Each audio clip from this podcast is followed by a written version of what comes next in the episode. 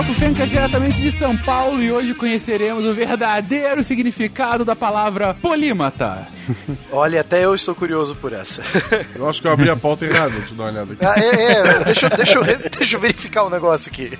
Aqui é Matheus, professor Barbado, diretamente da Boneca do Iguaçu. E é hoje, Pena, que a gente começa a nossa, a nossa saga pra falar sobre as tartarugas ninja? Segredo do Uzi. Isso É o segredo do Uzi.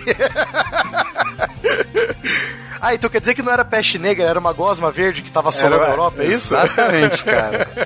E o Mestre Splinter era o vilão, né? Isso, o Mestre Splinter é o vilão. Agora faz mais sentido a peste negra. Meu Deus.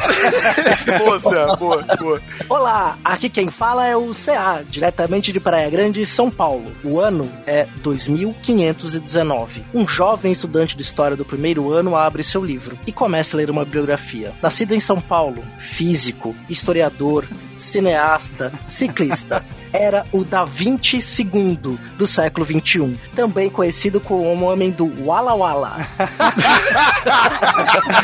Olha aí, agora eu vou ficar encabulado. O homem do Ala Wala já, já ficou como seu próximo apelido. né? Já... Pena o homem do Walla Walla. Muito bom, obrigado, Céa. Agradeço aí. Claro que, né, se eu conseguir. Mas aliás, agora é minha vez de abrir, então eu vou abrir. Olha só, Walla Walla! Aqui é o Pena de São Paulo. E em pleno século XXI acabei de construir uma catapulta. Chupa da 20.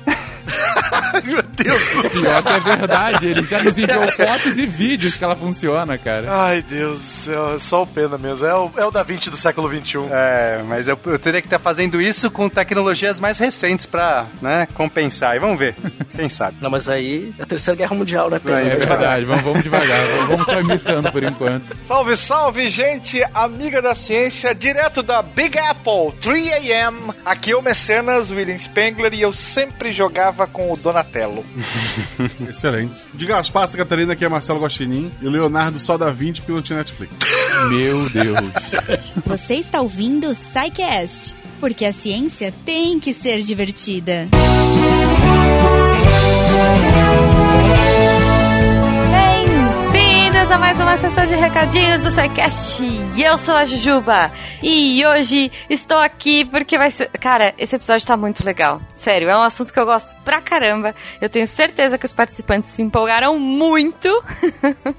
e espero que vocês gostem também. Antes da gente ir pro episódio, eu gostaria de agradecer aos lindos lá do Cambly que estão apoiando o SciCast e tornando a ciência e o inglês, olha só, ainda mais divertidos. Então, se você tá chegando hoje ou se você não lembra muito bem, o Cambly é aquela plataforma maravilhinda de estudos que você se conecta com professores que estão lá disponíveis 24 horas praticamente, porque tem professor no mundo todo. Então você pode escolher o horário da sua aula, você pode agendar, ou você pode entrar lá e fazer uma escolha na hora. Cara, sempre tem alguém online e todos os professores são muito legais.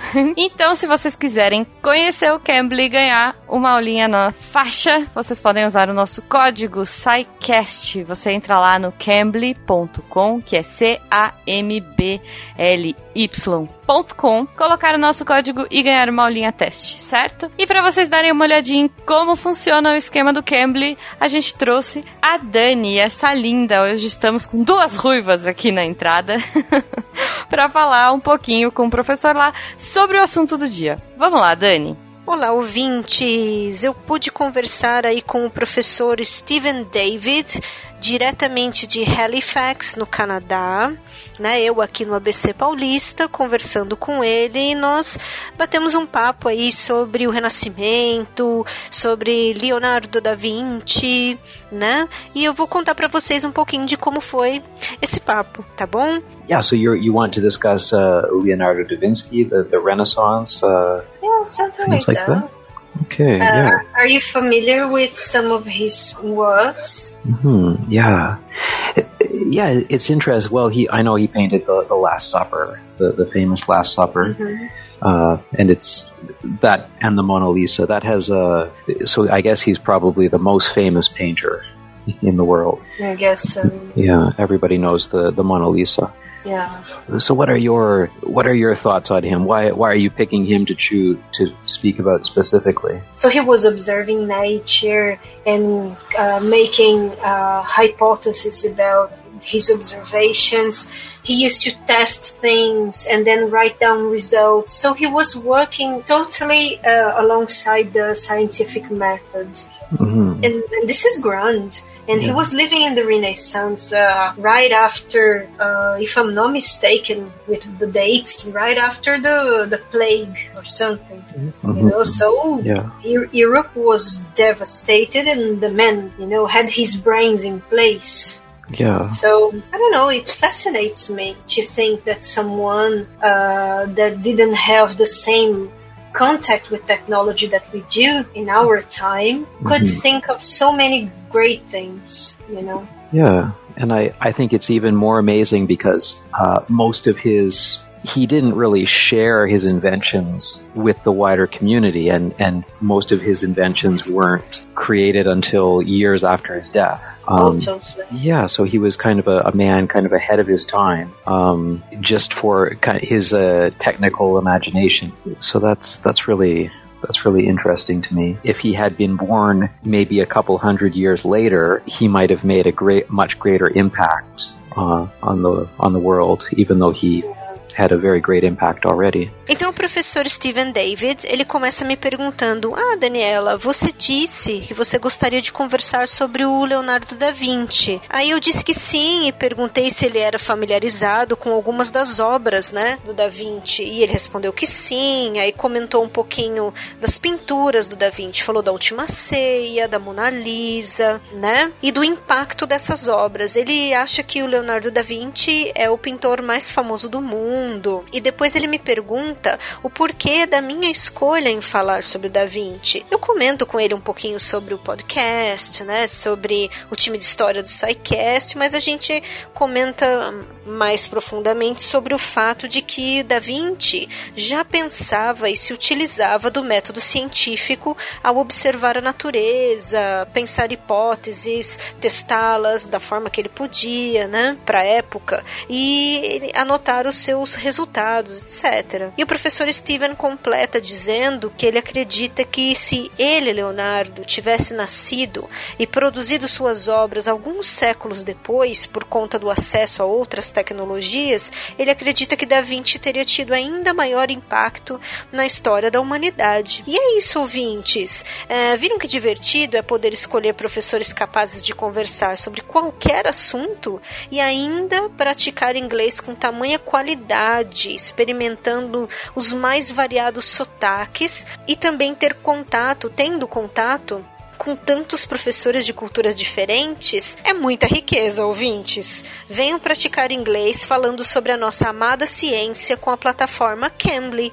Sucesso, né? Então é isso. Então se você gosta de Leonardo da Vinci, se você gosta de inglês, se você gosta de conhecer pessoas novas, faça como a Dani e como vários sidecasters e como vários ouvintes nossos também e assine o Cambly, porque vale muito a pena.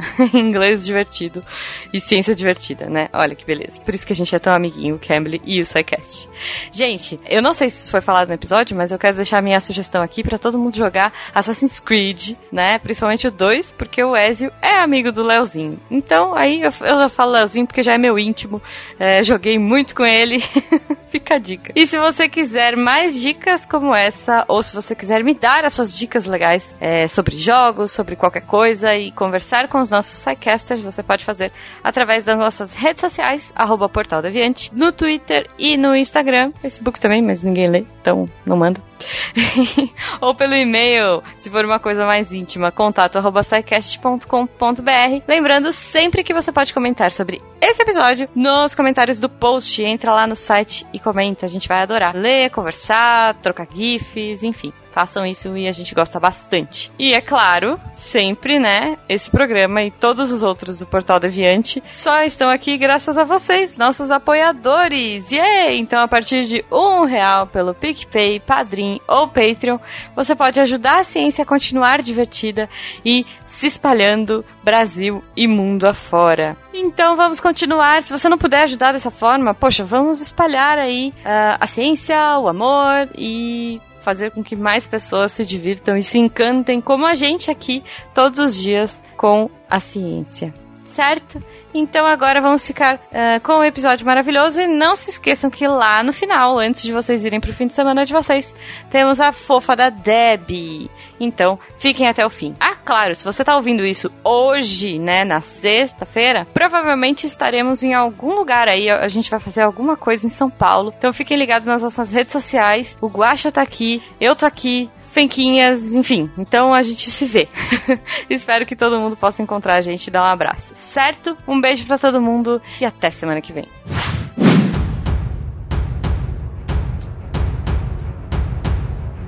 Queridões, voltamos a fazer uma biografia. Uma biografia, em geral, a gente faz biografias de cientistas, de cientistas que tiveram uma, uma grande contribuição, que tiveram, que apresentaram um progresso realmente significativo pra gente, que fizeram de fato o mundo da forma como ele é hoje, apresentando soluções para problemas que outrora eram insolúveis. A gente já falou de muita gente muito boa, das mais diversas áreas do conhecimento, mas eu acho que é a primeira vez que a gente vai falar realmente de um polímata. O que é um polímata? Um polímata é um ser humano cujo conhecimento ele não está restrito somente numa área em específica. Não é um cara que se hiper especializa naquele assunto e que é o bam bam bam. Não, é um cara que tem um rol tão grande, tão amplo de conhecimento que ele consegue fazer de tudo um pouco. Mas não é fazer de tudo um pouco do tipo aqueles caras que ficam tocando gaita, batendo, é, batendo pratos e tocando guitarra guitarra ao mesmo tempo. É, não, não é isso, fazendo tudo ao mesmo tempo e tudo mal. Não. São pessoas que realmente se destacam nas mais diferentes áreas do conhecimento e da proficiência humana e que realmente gravam seu nome na história por conta das suas contribuições nessas áreas tão diversas. E estamos falando aqui, muito possivelmente, do mais celebrado, reconhecido polímata que a gente já teve na história, que é Leonardo da Vinci. Gente, por quê? Por que Leonardo da Vinci é tão significativo pra gente? Porque ele é um cara que transcende os séculos 15 e 16 e chega aqui ainda como uma figura do mais alto reconhecimento, renome e, e notoriedade no mundo inteiro. Que homem!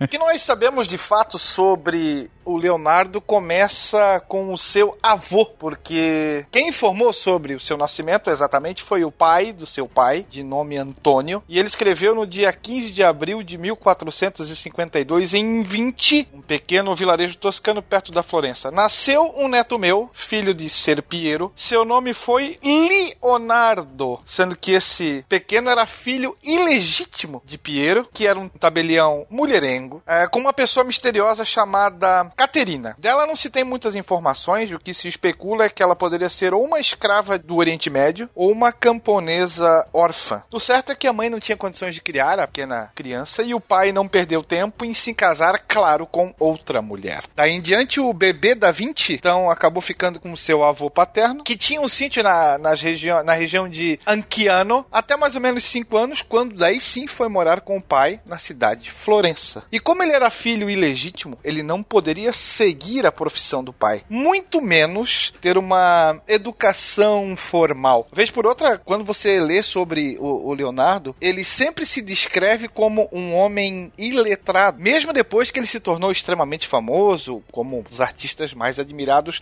do seu tempo e até hoje, né? E assim, se a gente parar para pensar, o fato dele ter sido um filho ilegítimo foi no fim uma grande sorte, porque caso ele tivesse sido o, o primeiro dos filhos do, do Piero, nós não teríamos o artista e o, o homem bombril que ele foi, mas sim mais um tabelião florentino que talvez tivesse uma passagem apagada pela história. Você tá dizendo é que ele venceu a burocracia. Ou evitou a burocracia, né? É, pois é. Mas o pai era 19, não? Ai, meu Deus do céu. Não, mas o, o, Leonardo teve que vencer muita coisa, visto que ele veio de uma família de, de poucas posses. Então, e ele foi autodidata, é, é, desde pequeno ele mostrou, se mostrou muito inteligente e curioso. Acho que a curiosidade é o ponto mais forte do Leonardo. Ele era muito curioso com tudo, ele se apaixonava com a natureza. Então a gente está falando aqui já de um ambiente é, renascentista, a gente está nessa, nessa Florença, nessa, nessa Itália desse período, a gente está num ambiente renascentista. E os homens não se aproximar dessa do, do, culto ao próprio valor do homem, ao próprio, ao próprio indivíduo, né? Assim, trazer o valor é, para o ser humano, tirar o, aquele centrismo da igreja que perdurou durante toda a Idade Média e começar a ter esse centrismo da figura do homem e da natureza. Então, é muito interessante como ele se debruçava sobre a natureza e tentava reproduzir, entender, ele observava. Ele era o cara que ficava observando e, e assim, né? Claro que a gente não pode falar de ciência como a gente entende hoje. É, a ciência ainda não existia, mas esse, essa, essa curiosidade científica, essa experimentação, essa vontade de realmente explorar a natureza, que também existia na Idade Média, né? Muita gente a, a, acaba a, a gente não conhece os inventores e os cientistas medievais, que é uma pena, mas então já quero deixar registrado que existiram muitos, mas ele traz consigo, ele traz consigo essa chama do, da curiosidade e vai durante toda a sua infância e depois a juventude em si, ele vai explorando. Então ele vai ser um grande autodidata. Ele mesmo vai se debruçar sobre os, os livros para poder ser um homem que não, ele era um homem letrado, né? As pessoas brincavam, chamavam ele de homo senza lettere, né? O, o homem letrado, só que ele vai ele mesmo vai assim, já que eu não tive uma formação, uma escolaridade, ele se debruça sobre esses livros e vai se educando, né? Muito interessante. E tem uma coisa que é bacana nesse momento, o Pena tá falando dos livros, a gente não pode esquecer que a invenção da imprensa aconteceu um ano depois, a prensa mecânica, a prensa tipografia, né, que passou a poder imprimir livros, livros impressos, não mais manuscritos, apenas um ano depois do nascimento do Da Vinci, que nasceu em 1453, o Gutenberg inventa a tipografia, a prensa em 1454. E tem uma característica desse período que é interessante, que quando surge o livro impresso, começou a ter crítica, que é os que eram letrados, mais elitizados, achavam que aquilo era uma deterioração do, da arte da escrita. E os primeiros livros vão ter características medievas, né, com muitas iluminuras, o tipo de, de fonte que se usa, né, eu ia falar o tipo de tipo, aí vai ficar repetitivo, o tipo de fonte que se usa remete muito é, a uma perspectiva medieval. Se você tiver curiosidade de buscar livros lá de 1500, na Biblioteca Mundial Digital, por exemplo, você vai ver que a maneira que se escreve parece muito uma letra cursiva, né? Porque para ter essa proximidade é, do leitor com a obra. E aí também mandava-se naquele momento você ter uma personalização do livro. Então o livro vinha desenhado, cheio de iluminuras, para lembrar muito essa arte medieval. O homem do Renascimento, o Renascimento a gente acha que é uma ruptura com o medievo, mas é faz parte de um processo de transformação que a Europa vinha passando nos séculos XV, XVI, na qual Leonardo da Vinci está no meio, né? Tá, faz parte desse processo. É, é, eu acho que, que essa sua ponte que você faz muito bem do, dos livros serem impressos ainda com letra cursiva, a gente pode fazer inclusive, uma analogia para um processo que, ok, nem todos que estão ouvindo passaram, mas alguns sim, que é só você olhar para esse teclado que está na sua frente. O nosso teclado de computador é uma derivação direta do teclado da máquina de escrever, mas não há qualquer motivo para o nosso teclado ter a mesma posição das teclas da máquina de escrever que não as pessoas já que sabiam datilografar já ter isso na cabeça, já ter as letras colocadas na cabeça. É um layout já conhecido, né? É, é exatamente. E fazia sentido para ser assim na máquina de escrever, principalmente porque os layouts de letras é, é originalmente, né, nas primeiras máquinas, disse que era ABCD da, da mesma forma, é, e alguns tipos de layout, por conta da constância que você teclava as mesmas teclas em inglês, as, as pás, né, que, que de fato imprimiam na tela quando você teclava na máquina, elas ficavam presas. Então eles tiveram que mudar para colocar numa configuração que você teria menos probabilidade de uma pá ficar presa com a outra, né? Só só que hoje em dia não tem isso no computador, mas a gente vê justamente da tradição, porque sempre foi assim antes, vamos continuar sendo assim agora. Exatamente, né? E até dá pra fazer uma outra analogia, aí bem rapidamente pra gente não desviar muito, com as primeiras recepções do livro digital, né? A gente lembrar não muito tempo atrás, existe resistência ao livro digital ainda entre os aficionados por livros, né? Claro que tem o prazer do papel, do cheiro do papel, mas tem um negócio chamado espaço físico, né? Que os livros, o livro digital consegue suprir muito bem. E aí é uma transição da forma de ler, né? Audiobook, só isso que eu falo. Vocês que ouvem podcast, experimentem, é muito bom.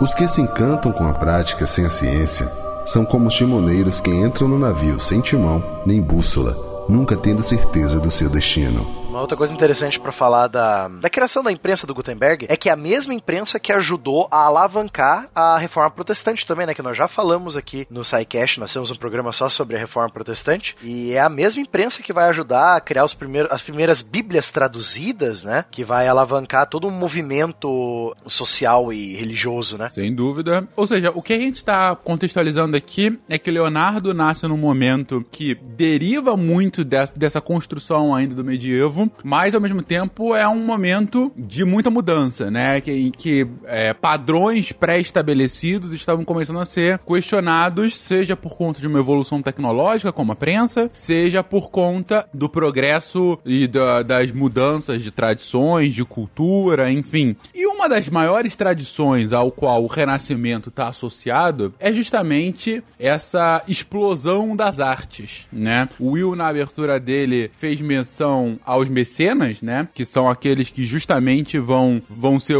os patronos das artes na Itália e em outros lugares da Europa naquele momento. Ainda, você não tinha nem Itália, né? Eram ainda as cidades-estados, os reinos, né? é, do que hoje é a Itália e de outros lugares da Europa. Mas é um momento em que você tem uma, uma produção artística extremamente significativa e dentre outras questões que mais se aproximam do SciCast, mais próximos às ciências, Da Vinci também foi um artista de grande renome, né? Interessante, deixa eu ressaltar um ponto que o Spinelli até comentou. O fato do Da Vinci não ter tido uma educação formal, de certa forma, fez com que ele não ficasse algemado, preso, travado naquelas categorias mentais da sua época.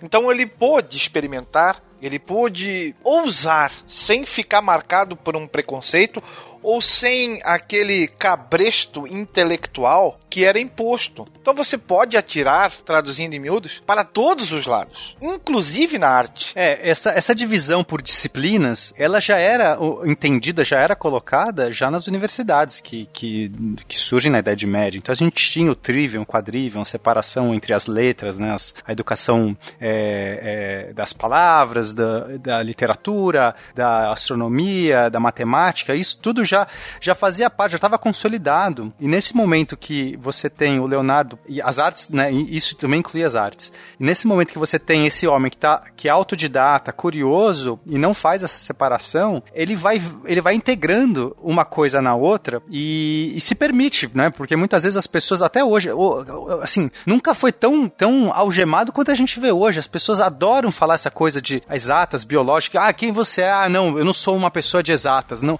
não me fale de, de números que não, não é comigo. Eu olho, eu, eu particularmente, eu não gosto dessa visão. Eu, eu, eu acho que isso acaba te limitando muito. Por, por que que isso não é pra mim? Você, isso é uma coisa que você construiu, que você em algum momento falou, ah, não, ó, me dei bem com isso aqui, então isso aqui que tá mais difícil eu não vou nem olhar, porque não sou desses. Não é, não é meu, não me pertence. Eu acho isso uma bobagem, pra, sendo, sendo honesto. Eu acho que a gente perde muito. A gente, nossa, a gente poderia contemplar, e aí eu posso, vou até citar o Feynman, né, que é o meu grande eh, mestre, assim, intelectual da, da física e tal. O Feynman eh, tem um, ele tem uma, um- uma anedota que ele conta, eh, acho que tá até no YouTube, é muito legal. Tem também uma história em quadrinhos, quem quiser, que acho que é The Beauty of a Flower, a beleza da flor. É, um amigo dele, que é um artista, não lembro quem que é, tá, gente? Eu, eu tô falando de cabeça aqui. Então, um amigo dele lá, que era um artista, falou assim: olha, vocês cientistas nunca podem, poderão contemplar a beleza de uma flor do mesmo jeito que nós artistas, porque vocês decompõem essas coisas em todos os pedaços e não podem apreciar essa beleza. E aí que o Feynman fala assim: olha, veja lá, eu até, eu até entendo que talvez é, um artista tem um senso estético, tem alguma, né, tem, tem uma sensibilidade, eu até entendo que, que, pode, que pode ir além do que do- da minha, né? E isso o Feynman que era artista também, né? Que A gente no, no cast do Feynman falou que o Feynman também era um desses homens vitruvianos aí que é, O homem da frigideira. Mas não virou uma tartaruga. Augen. não virou, não virou tartaruga. E aí ele fala que ele até entende isso, mas é, a beleza da flor tá acessível a mim. Eu olho para uma flor e vejo, eu consigo olhar para a flor e ver uma beleza nela, eu consigo olhar essas formas, esses detalhes e tal. Mas além disso, eu consigo entender todos esses processos, o que acontece. E aí ele cita, é muito legal, ele vai citando tantas coisas que tem na flor e que você vai, se você, né, quem ouve o Feynman falar, vai ficando de boca aberta. Você fala assim, caraca, tem tudo isso numa flor. Isso é muito bonito, porque isso é, é, muito além. É, é, é que você, vai, não, não né, desmerecendo, não é melhor ou pior, mas assim é mais. E é isso que ele fala. Eu não consigo entender como isso é menos. E a conclusão do Feynman, isso é mais. Eu consigo ver a flor de todas essas maneiras. E é assim que eu entendo que as pessoas, né, pelo menos é, o jeito que, eu, que, que, o Leonardo foi, ele, ele não teve essas barreiras, ele não teve esses, esses preconceitos, essas coisas. Ele era o curioso e ele se permitiu. E ele foi atrás. Claro que você, é, é, sei lá, de, você não consegue, muitas vezes no seu tempo de vida, você vai conseguir contemplar todas as áreas, né, tudo, absolutamente tudo. Mas o que o Leonardo conseguiu fazer já é, já é incrível. Infelizmente, ele não pôde realizar tantas coisas, é, tantas é, invenções, né, porque eu gosto muito da parte das invenções, particularmente eu gosto muito da parte das invenções do Leonardo. Eu acho que ele realmente é, é fora, fora de série. Ele não conseguiu realizar, colocar em prática todas elas, mas já tem muita coisa muito legal que ele fez aí. Eu ainda tô com, com na cabeça que o Feynman poderia ser a quinta tartaruga ninja, por que não? Leonardo, a sexta. Uberlândia. Ah, é, tem uma moça agora. Tem a menina. Com, tem a menina A aqui, Vênus. mas, exatamente, que tem peito, né? Que é uma Hum. coisa que realmente biologicamente faz muito sentido com uma tartaruga. é, é sempre bom lembrar esse fato. Tartarugas atualmente me remetem a The Boys. The Boys, é verdade. Boa série. Mas enfim, Eu não assisti ainda. a gente tá saindo um pouquinho da pauta. É, Talvez. Mas especificamente desse dote artístico dele, dessa construção artística dele, enfim. Possivelmente o, o- o quadro mais famoso da história seja o, a Mona Lisa do Leonardo, não? E a gente ainda tem duas obras espetaculares e também re- recorrentemente é, é, mencionadas como A Última Ceia, que é aquele quadro de Jesus e apóstolos que toda avó tem, né? que toda avó tem, Jesus e apóstolos, todo mundo comendo do, de um lado da mesa, né? Aquela coisa. Isso. Isso. E esse quadro teve um problema, né? Porque o pessoal até reclamou, falando que não era 40 apóstolos, só 12, não tinha cabra, papagaio, periquito, que ele tava colocando coisa demais no quadro. É, só pra o ouvinte entender, porque é, eu tenho que explicar a piada, né? É uma referência ao filme do Mel Brooks chamado A Louca História do Mundo, que ele começa dando um pitaco no David, David colocando o carro alegórico na Santa Ceia. É muito bom esse filme. E outro quadro famosíssimo, que é- não é bem um quadro, e sim um desenho, né? Que também remonta muito às questões científicas, que é o do Homem Vitruviano, uma das imagens mais emblemáticas e associadas ao Da Vinci, né? Tem um helicóptero também. Não, assim, Não, mas calma, não chegamos lá ainda. é. Mas eu gosto do helicóptero. Eu também, eu gosto do tanque. Não, mas é, é muito interessante isso, essa, essa- essas multifacetas do Leonardo, né, cara? Tem até uma frase preferida dele que ele adorava falar que a arte é a rainha de todas as ciências. É muito interessante o Leonardo falar isso porque em um livro que eu li, muito interessante por sinal, é Uma Breve História da Ciência, William Bynum, ele diz que muitas universidades europeias da época, dos anos 1400, 1500, elas ligavam muito matemática e astronomia com a faculdade de artes, né? Então, mesmo o Leonardo não sendo letrado, né, não, não sendo um homem letrado, como a gente falou aqui, né, não participando de uma universidade, é interessante essa ligação entre arte e ciência, né? Você estudar a forma ou estudar o, o meio, o ambiente, para poder fazer uma pintura perfeita, né? Então é interessante isso que o Da Vinci começa como um artista, né? E ele vai, ele vai desenvolvendo a sua curiosidade científica a partir daí, né? E lógico, né? A Mona Lisa, porque poxa, é, é- eu acho que é o quadro mais conhecido do mundo, né? Eu posso estar errado, mas pra mim é o quadro mais conhecido do mundo. A julgar pela densidade de pessoas do Louvre ao redor desse quadro, certamente é o mais conhecido do mundo. Sim. Não, quando você, né, quando você visita o Louvre, é impossível você se aproximar da Mona Lisa. Assim, tem, tu, fica assim, alguma tem algumas galerias ao redor e tudo mais. Você vai se aproximando, de repente, quando você vê um adensamento de pessoas, a maioria são japoneses, não sei porquê, pessoas ali com seus flashes te atirando, aí você já sabe que você chegou na Mona Lisa. Você não vai ver a Mona Lisa, mas ela estava lá. E você vai ver um montoeiro de gente em volta. E é um quadro pequeno, né? Então, quer dizer, é, é mais difícil. Aí você tem do lado da Mona Lisa, tem algumas obras, aqueles quadros imensos. Tem uma, inclusive, que é A Paixão do Joana Dark, que é um dos que eu mais gosto. Ninguém vem dali, quadro de 3 metros de altura, não sei o que. A Mona Lisa tá. Ninguém consegue nem enxergar. E, e tem uma coisa que é importante, viu, é, Barbado, que você estava comentando, e que é importante para o nosso ouvinte ter uma dimensão, né? É, essa noção de arte que a gente tem hoje, né, como uma atividade, vamos dizer, edificante, que é cultural, que é artística, vamos colocar assim, ela é muito diferente do que era na concepção do, da época do Da Vinci. A palavra arte e técnica eram a mesma coisa. Só para dar um exemplo, no século, começo do século XIX, ainda quando ainda não tinha essa separação entre técnica, ciência e arte, o, o Napoleão fundou pela Europa, conforme as suas invasões, os liceus de artes e ofícios. Porque a arte era de ensinar uma técnica para a produção de algo. Então o artesão vinha, ele era um homem que dominava uma técnica para o fábrico de um produto. Então ele tinha sua arte. Então ele tinha sua arte e seu ofício. Então neste momento, o fato do Da Vinci pintar e estudar fazia parte dentro da mesma coisa. Tanto é que o Trivium e o Quadrivium eram também conhecidos como as artes liberais né, artes de homens livres, homens pensadores, que não eram servos. Então eles podiam praticar essas artes. Então arte se, vinha lá do grego, de tekne, e elas tinham o mesmo significado. Técnica e arte não eram separados. Vai se separar só no século XIX, depois quando começam as academias de belas artes, e aí você começa a ter uma separação entre o que é artístico, cultural, do que é técnico, científico. Porque começam as especializações também. No período de Da Vinci, não havia necessariamente uma especialização do homem que lidava com os saberes. Eles eram a mesma coisa. Então ele era matemático, astrônomo, né? A astronomia era uma parte do quatrivium, por exemplo, né? Sim. O interessante é que a gente tem que entender que agora a gente tem uma, uma classe com dinheiro, né, que está ascendendo. Que quer ostentar, né? Que é, exatamente, que quer ostentar. Então você tem uma classe que não tem nascimento nobre, né? Vamos entender a mentalidade. Então no, no período medieval a gente tem muito essa questão do nascimento, de você merecer, de você ter o sangue azul, você estar numa classe que vai por, por direito de nascimento, a nobreza. Nesse momento a gente tem uma classe que é a burguesia, que está ganhando muito dinheiro, está, está querendo aparecer, está né, se empoderando nesse momento. O que, que ele pode, o que, que essa classe pode fazer então para se aproximar então da nobreza, já que não pode ter esse nascimento? Ele vai ostentar, como o Barbado disse, ele vai tentar é, se aproximar, comprar, adquirir bens que remontem, que, que são característicos, que copiem essa classe, essa nobreza. Então, eles, eles vão, vai ter um, um dinheiro sendo investido, uma, uma verba aparecendo aí, para fomentar é, coisas que podem ostentar. Então, a arte da pintura, né? Então, já fazendo, pegando que o, que o, o que o Cea tá falando, então você tem a pintura, que é uma técnica. Nesse momento, você vai ter, por exemplo, um, um grande aporte de recursos para pintura, porque você poderia pegar um quadro, que é um item único, tem toda uma,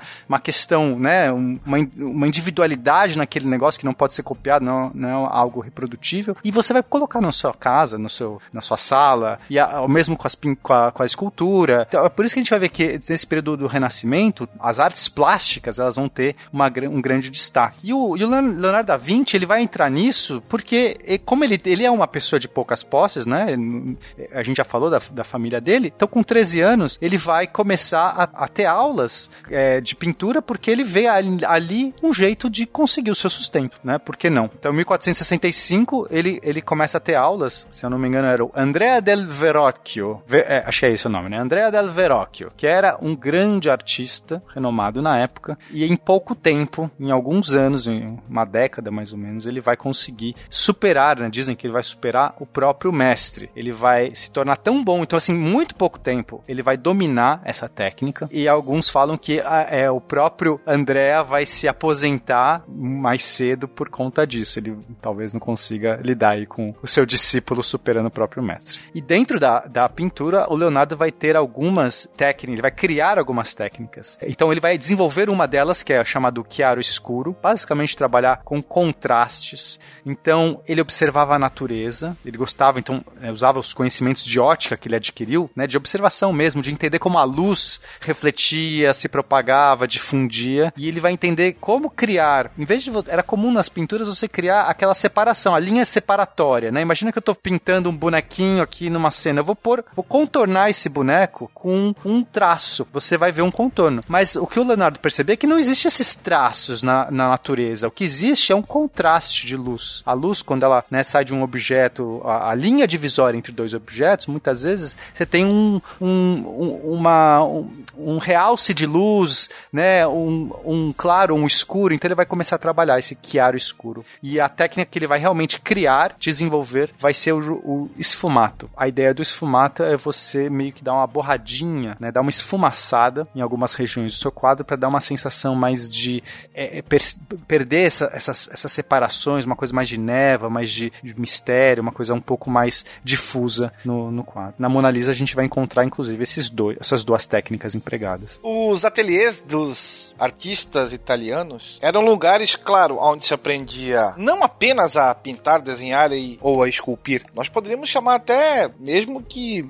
quase que uma espécie de verdadeiro laboratório entre artes e ciências, porque lá você também vai estudar a matemática, a geometria, engenharia mecânica, até mesmo a química, tudo o que podia ser útil para que uma obra de arte, de arte pudesse ser criada. Então, esse período foi decisivo para a formação do Leonardo. Verrocchio era proprietário, talvez, do mais renomado estúdio de artes da cidade de Florença, sendo que não apenas Leonardo passou por lá, mas nós vamos ter outros caras famosos que foram discípulos do Verrocchio, como o Botticelli e o Perugino, por exemplo. Então, era um cara que já tinha fama, que era renomado, reconhecido no seu meio e que acaba enxergando no Leonardo o bastão a ser passado, né? Ele, até o Spinelli comentou, é, muitos dizem que ele aposenta os pincéis e entrega o bastão para que o Leonardo pudesse ir além daquilo que ele já havia conseguido. A experiência nunca falha, apenas as nossas opiniões falham, ao esperar da experiência aquilo que ela não é capaz de oferecer. Bom, então comentamos aí um cara que realmente transcende qualquer tipo de barreiras que já estavam começando a ficar pré-estabelecidas de separação de conhecimento. Inclusive, como disse o CA lá atrás, de uma separação entre o que é de fato um conhecimento mais, mais técnico, o que é arte, como se fosse um grande contínuo, e ele acaba transitando nesse contínuo de várias formas. Não só isso, vai adquirindo um conhecimento com esses ateliês que vão pipocando num momento histórico muito, muito ímpar, né? Uh, na história do mundo, em que esse tipo de, de produção artística está sendo cada vez mais financiado por, por grandes, por novos capitalistas, né? É, justamente por conta dessas mudanças do, dos novos burgueses, e vai aplicando o seu conhecimento científico e observações da natureza com técnicas uh, inovadoras para fazer obras de grande renome. Essa é já uma algumas das primeiras facetas do personagem da nossa do nosso cast de hoje. Mas gente, a pergunta que fica e que não quer calar é, afinal, quem foi a Mona Lisa? Por que ela fica tão famosa? Sim, ela é retratada a partir de técnicas uh, como o Pena já trouxe aí de, do esfumato, do chiaroscuro. É, ela tem uma uma grande é, perfeição nos detalhes dessa dessa, dessa biografia pintada dela, né? Desse grande retrato. Mas, mas por que ela fica tão famosa? E quem era essa pessoa, afinal? Então, Mona é, é, uma, é uma abreviatura de Madonna, que significa senhora. Então, Mona não é nome, seria a senhora Lisa, né? Mona Lisa é a senhora Lisa. E essa Lisa é uma Lisa Gherardini, que era uma, uma mulher de Florença, esposa de um, de um, mercador florentino, Francesco del Giocondo. Então, ele é um desses caras caras, desses mecenas, desses, desses novos, novos ricos, que encomenda pro Leonardo, né, um quadro que ele quer colocar lá de destaque, fazer uma homenagem a ela e tudo mais. Mas o Leonardo aqui tem uma característica importante dele, Fencas. Ele falha em todos os, os prazos, tá?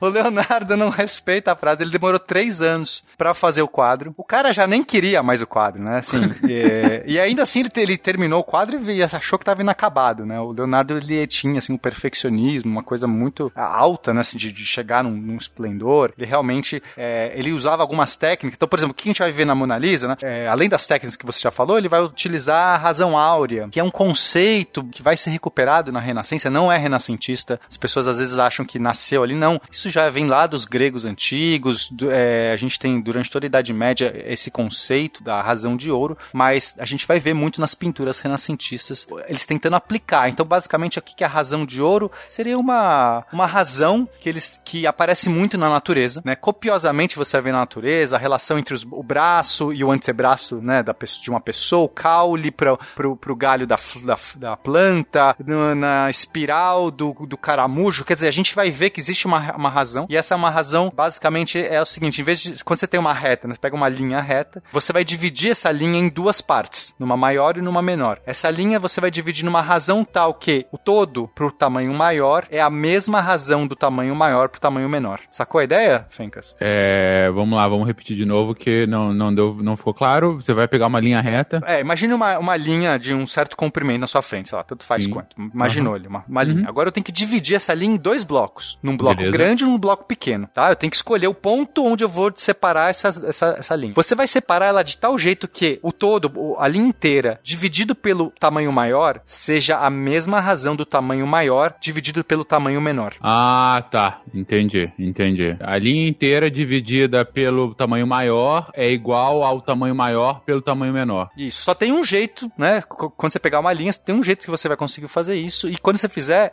é, a razão que sai daí é 1.6, nem sei os outros dígitos, tá, gente? Vou ficar devendo. 1.61, acho. Vou ficar devendo aí pra vocês. Mas enfim, é um número irracional, tipo pi, tipo número de Euler, né? É- É um número irracional. E eles perceberam que essa razão, né? Isso desde lá dos gregos antigos, perceberam que essa razão aparecia muito na natureza. Então, assim, não é. E aí chamaram de número divino, número de ouro. Aí, né, isso aí é bobagem, não tem nada de ouro aí. Você ia ficar devendo pro ouvinte, Pena, mas vai ter um link, um vídeo da Disney, do Papo Donald, chamado Donald no País da Matemática. É um vídeo de 28 minutos Matemática. só, é, matemática, só sobre a proporção áurea. É maravilhoso É muito esse bom esse essa vídeo. animação. Já vai estar lá no, no, no post, pessoal.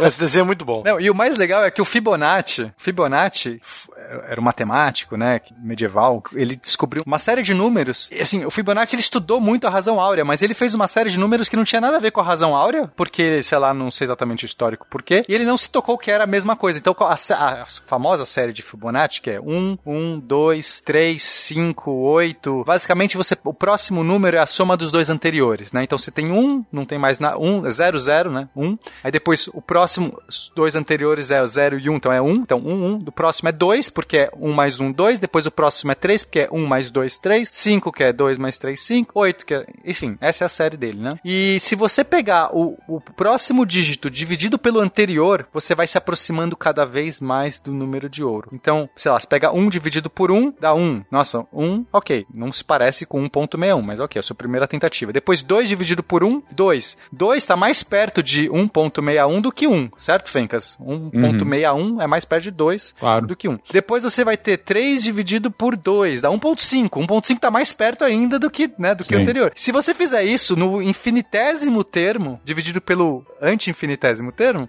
você chega na razão áurea. Então, assim, o limite dessa série é a razão. Então, mais uma curiosidade aí que, que o, próprio Fibonacci não, não descobriu. Mas o que importa é que o Leonardo utiliza, né? Ele, ele vai ler sobre isso e ele vai utilizar. Então, é, eu sou um pouco, eu sou um pouco cético, vou ser honesto com vocês, eu sou um pouco cético sobre esse uso de razão áurea, porque, sim, o cara fala assim, você sabe, é, parece, muitas vezes parece que os caras, os caras forçam a barra. Olha aqui a razão áurea e pega qualquer coisa no desenho e mostra que encaixa. Sinceramente, eu sou um pouco cético, porque é- é- se o cara desenha um trilhão de quadrados e retângulos, ele mostra o que ele quiser ali. Mas Leonardo, Leonardo da Vinci e todos esses outros renascentistas, eles conheciam de fato a razão áurea e, e dá pra perceber que existe uma intencionalidade. Eu não sei exatamente onde aparece e como aparece, porque se você digitar razão áurea Mona Lisa, cada um vai desenhar onde quiser e tudo mais. Mas eu sei que de fato existia essa busca, né, essa busca estética, essa, essa perfeição, que a gente vai ver essa mesma perfeição no homem vitruviano, que é o, o desenho que já foi mencionado aqui,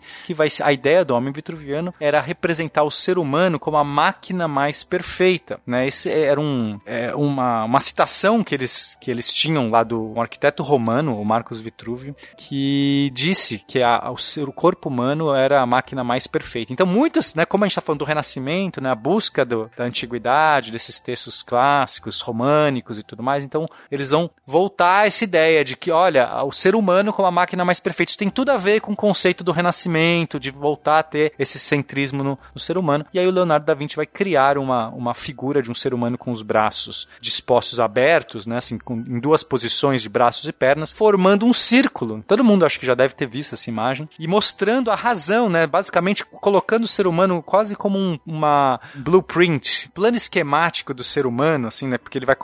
É um desenho com o ser humano em posições, sabe? Como se estivesse fazendo uma máquina se movendo. É muito legal isso. Ele realmente tenta retratar. E aí ele vai colocar ali um monte de simbolismo, um monte de estruturas, as razões. Então, novamente, aqui sim dá pra gente ver a razão aura aparecendo, porque ela aparece no corpo. Então aqui o Leonardo da Vinci está colocando seu conhecimento de anatomia, de ciências em geral e, e, e, da pintura, né, do desenho, e virou também um quadro super famoso. Não é o único que fez o Homem Vitruviano, vale falar que diversos artistas pintaram o Homem Vitruviano, mas o do Leonardo da Vinci ficou o mais aí conhecido de todos. É interessante observar essa questão, né? Isso gente, vou, nós vamos acabar repetindo isso no, no cast de Renascimento e já falamos isso no cast de Sociologia, se você voltar lá ouvir, né? Que nesse momento também, essa ideia de homem, esse homem no centro do quadro da natureza, era uma representação do quadro divino. É, o homem estava no quadro da natureza, ele era racional porque Deus deu de presente para o homem a razão e como e por esse presente dado por Deus era o seu papel explicar todo o restante dos elementos que estavam no quadro da natureza. Então você tem aí uma busca de explicar.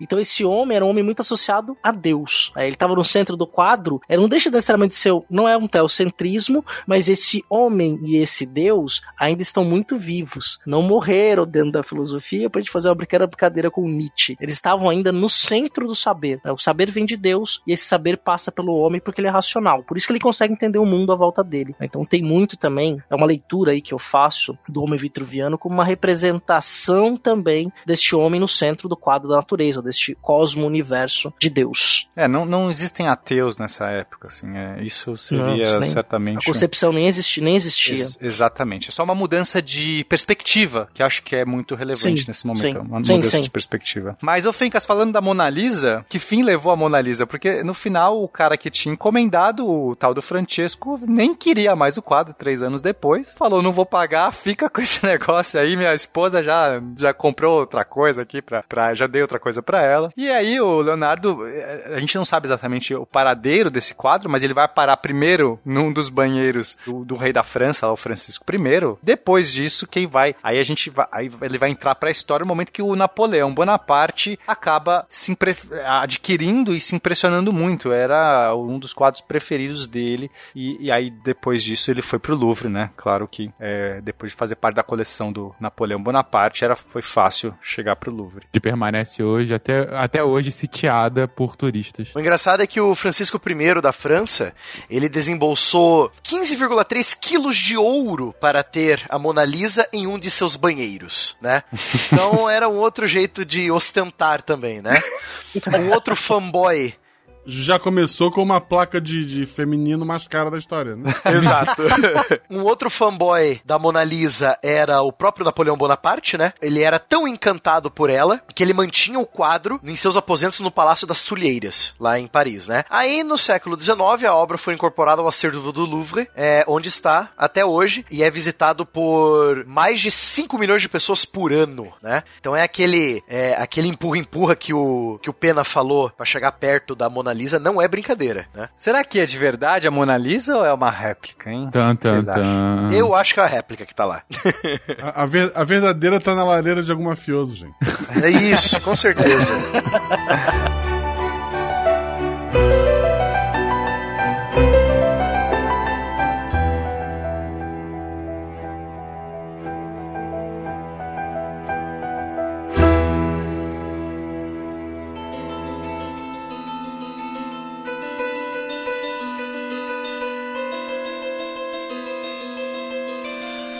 O que eu quero saber mesmo de vocês, desses três quadros principais, é o Da Vinci de fato escondeu a localização da Mona Lisa na última ceia? Da Mona Lisa não, perdão. Do herdeiro de Jesus Cristo? Do herdeiro de...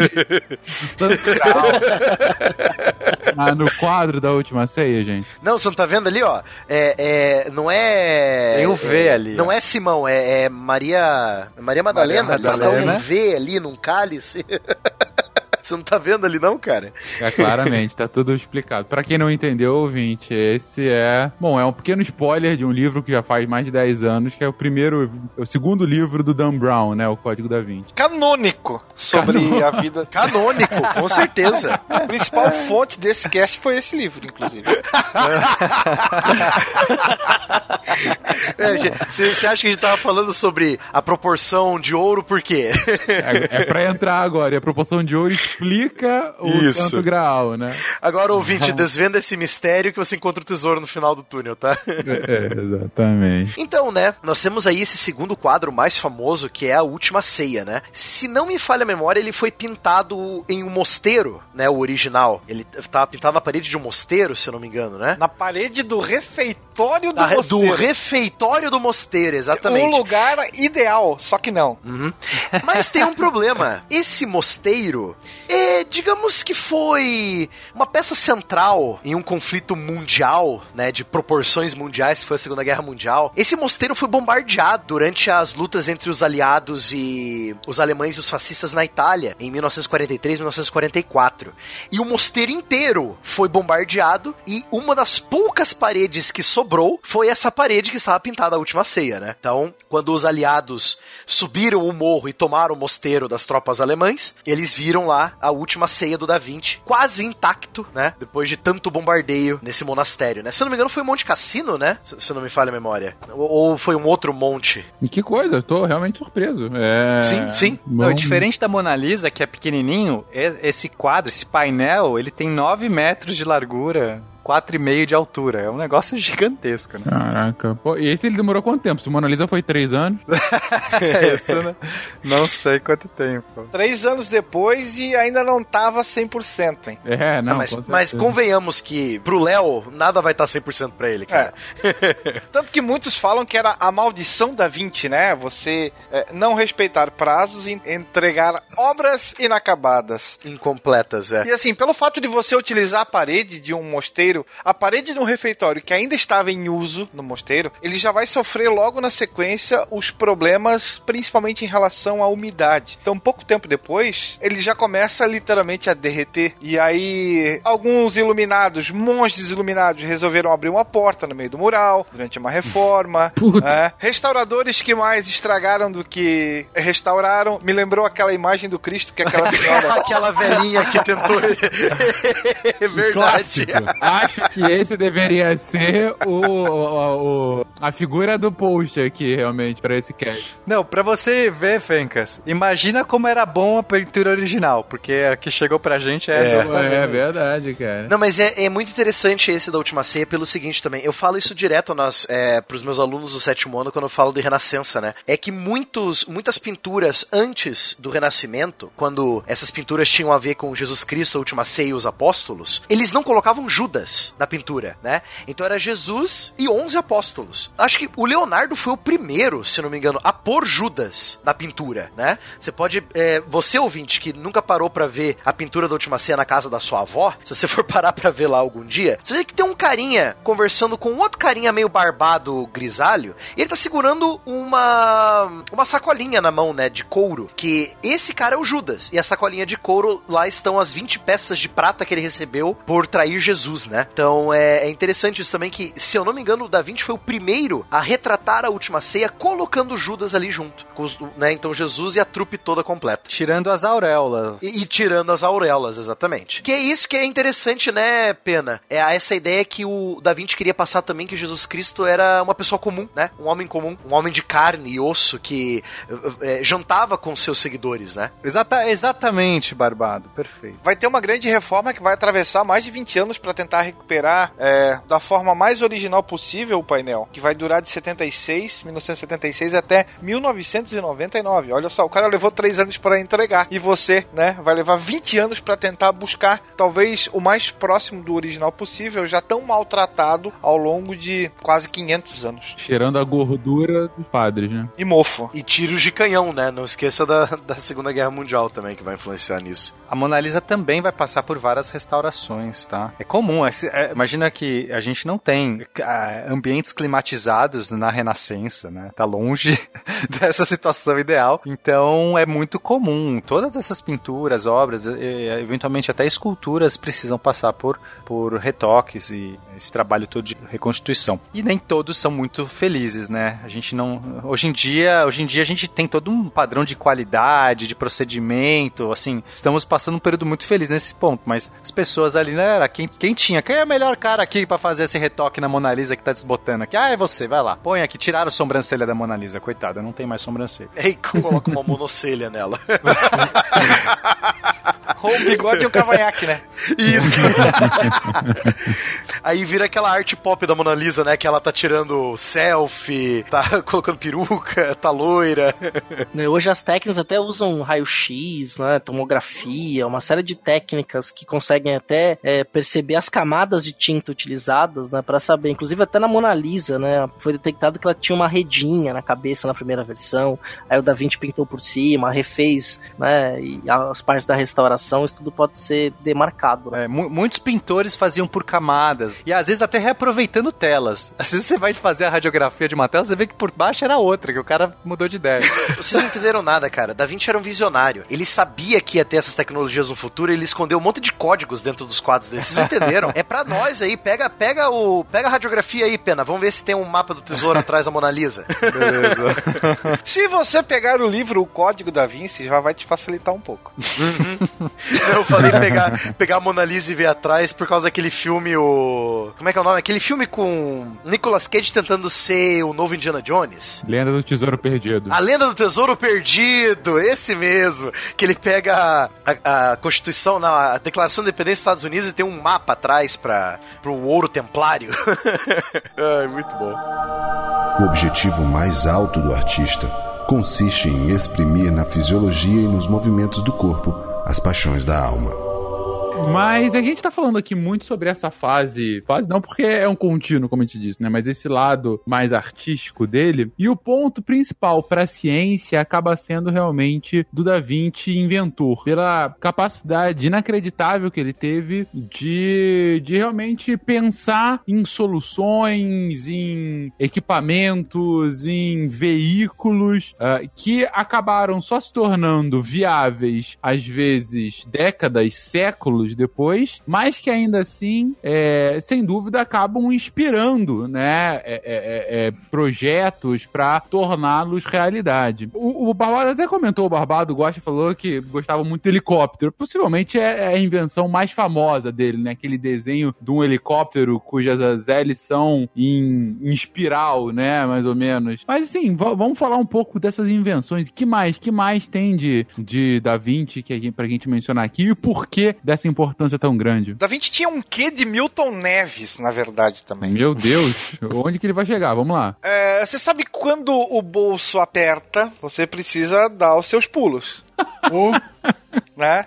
E como ele já estava passando por um período de vacas magras, ele vai escrever uma carta pro Duque de Milão. E como na época a gente já, eu acho que a gente já comentou sobre isso, ou talvez vai comentar, existia uma rivalidade, a- talvez a rivalidade tão grande quanto ele tinha com Michelangelo, você tem nas cidades italianas. Então você tem Milão, Florença, uma querendo tirar uma casquinha da outra. Eram cidades-estado, né? Vale lembrar que cada, cada uma tinha sua própria legislação, seus próprios meios. E ele vai escrever apenas para o cara mais belicoso de toda a Península Itálica, que era Ludovico Sforza. Ludovico. Ele vai escrever para o cara mais belicoso de toda a Península Itálica, que é Ludovico Sforza, Duque de Milão. E detalhe que ele vai escrever aquilo que o Ludovico gostaria de ler. E aí ele vai mandar um H dizendo que ele era o cara certo, no momento certo, para fazer a coisa certa. Então ele menciona que ele sabe é, preparar uma trincheira. Tem um pedacinho aqui, ó. Sei como desviar água das trincheiras e construir uma infi in- detalhe, infinita variedade de pontes, areia e escadas, além de outros instrumentos empregados em cercos. Quando um lugar não pode ser capturado com bombardeios,